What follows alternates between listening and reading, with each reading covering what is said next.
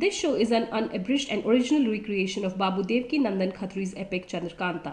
This show is entirely fictitious and any resemblance to any person and event is purely coincidental. This show is not intended to outrage, insult, defame, hurt any religion or religious belief or feeling of any class or creed. The listeners should exercise their discretion.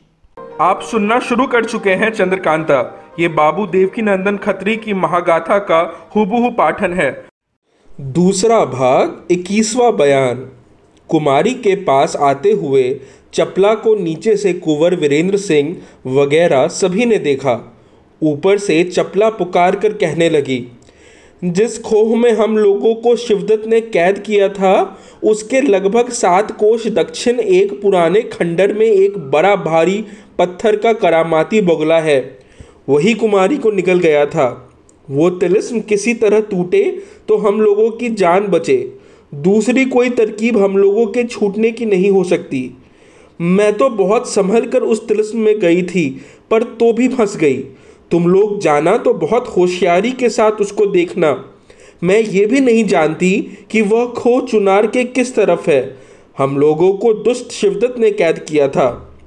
चपला की बातें बेखूबी सबों ने सुनी। कुमार को महाराज शिवदत्त पर बड़ा ही गुस्सा आया।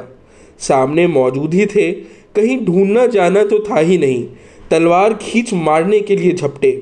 महाराज शिवदत्त की रानी, जो उन्हीं के पास बैठी सब तमाशा देख रही थी, महाराज कुमार सिंह वीरेंद्र को देखते ही चिल्लाकर उनके पैरों पर गिर पड़ी और बोली, पहले मुझको मार दीजिए, क्योंकि मैं विधवा होकर मुर्दों से बुरी हालत में नहीं रह सकती।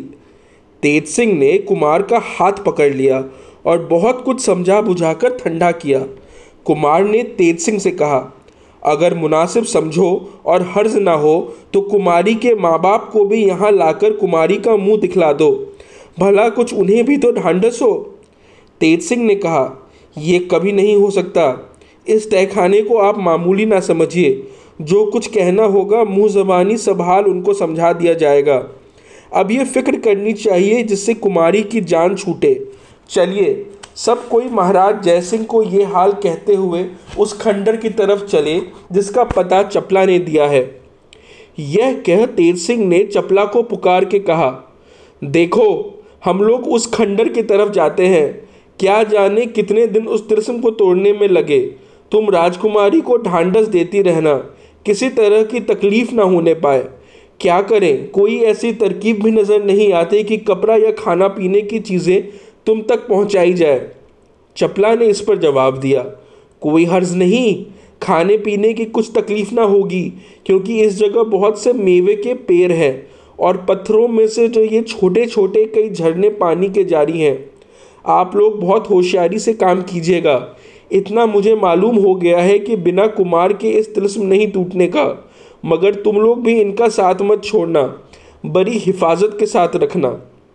महाराज शिवदत्त और उसकी रानी को उसी तहखाने में छोड़ कुंवर वीरेंद्र सिंह, तेज सिंह, देवी सिंह और ज्योतिषी जी चारों आदमी वहाँ से बाहर निकले। दोहरा ताला लगा दिया। इसके बाद सब हाल कहने के लिए कुमार ने देवी सिंह को नौगर अपने माँ बाप के पास भेज दिया और ये भी कह दिया कि नौगर से होकर कल ही तुम लौट के विजयगढ़ आ जाना। हम लोग वहाँ चलते हैं। तुम आओगे, तब कहीं जाएँगे। ये सुन देवी सिंह नौगढ़ की तरफ़ रवाना हुए। सवेरे से ही कुंवर वीरेंद्र सिंह विजयगढ़ से गायब थे। बिना किसी से कुछ कहे ही चले आए थे।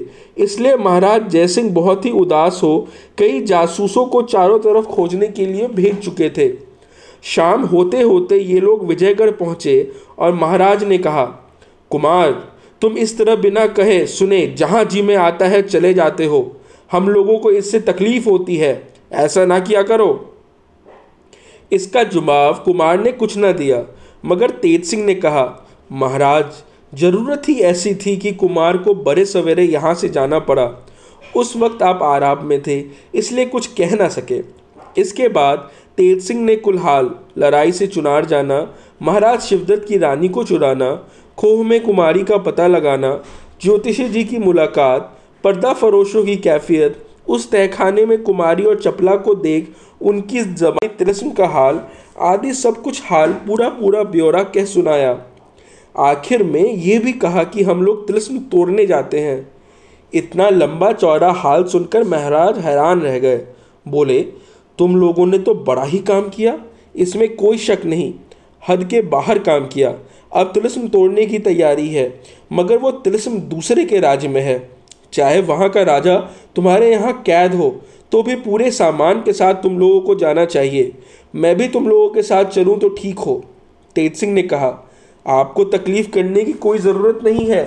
थोड़ी फौज साथ भेजी जाए, यही बहुत है, महाराज ने कहा। ठीक है मेरे जाने की कोई ज़रूरत नहीं, मगर इतना होगा कि चलकर तिलस्म को मैं देख भी आऊँगा। तेज सिंह ने कहा, जैसी मर्ज़ी। महाराज ने दीवान हरदयाल सिंह को हुक्म दिया कि हमारी आधी फौज और कुमार की कुल फौज रात भर में तैयार हो रहे, कल यहाँ से चुनार की तरफ़ कूच करेंगे। बामुजिम हुक्म के सब इंतज़ाम दीवान साहब ने कर दिया। दूसरे दिन नौगढ़ से लौटकर देवी सिंह भी आ गए। बड़ी तैयारी के साथ चुनार की तरफ़ तिलस्म तोड़ने के लिए कूच किया। दीवान हरदयाल सिंह विजयगढ़ में छोड़ दिए गए। दूसरा भाग, बाईसवा बयान। चार दिन रास्ते में लगे। पाँचवें दिन चुनार की सरहद में फौज पहुँची। महाराज शिवदत्त के दीवान ने यह खबर सुनी तो घबरा उठे, क्योंकि महाराज शिवदत्त तो कैद ही हो ही चुके थे। लड़ने की ताकत किसे थी? बहुत सी नज़र वगैरह लेके महाराज जयसिंह से मिलने के लिए हाजिर हुए।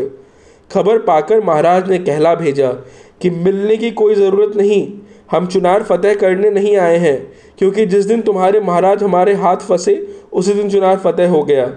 हम दूसरे काम को आए हैं, तुम और कुछ मत सोचो। लाचार होकर दीवान साहब को वापस जाना पड़ा, मगर ये मालूम हो गया कि फलाने काम के लिए आए हैं।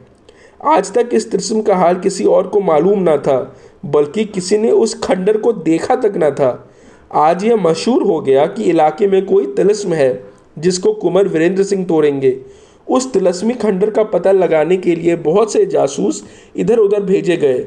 तेज सिंह और ज्योतिषी जी भी गए। आखिर उसका पता लग ही गया। दूसरे दिन मैं फौजों की सभी का डेरा उसी जंगल में जा लगा, जहाँ वह तिलस्म खंडर था। आगे क्या हुआ? ये जानने के लिए बने रहिए हमारे साथ। जल्द ही मिलते हैं कहानी की अगली कड़ी में।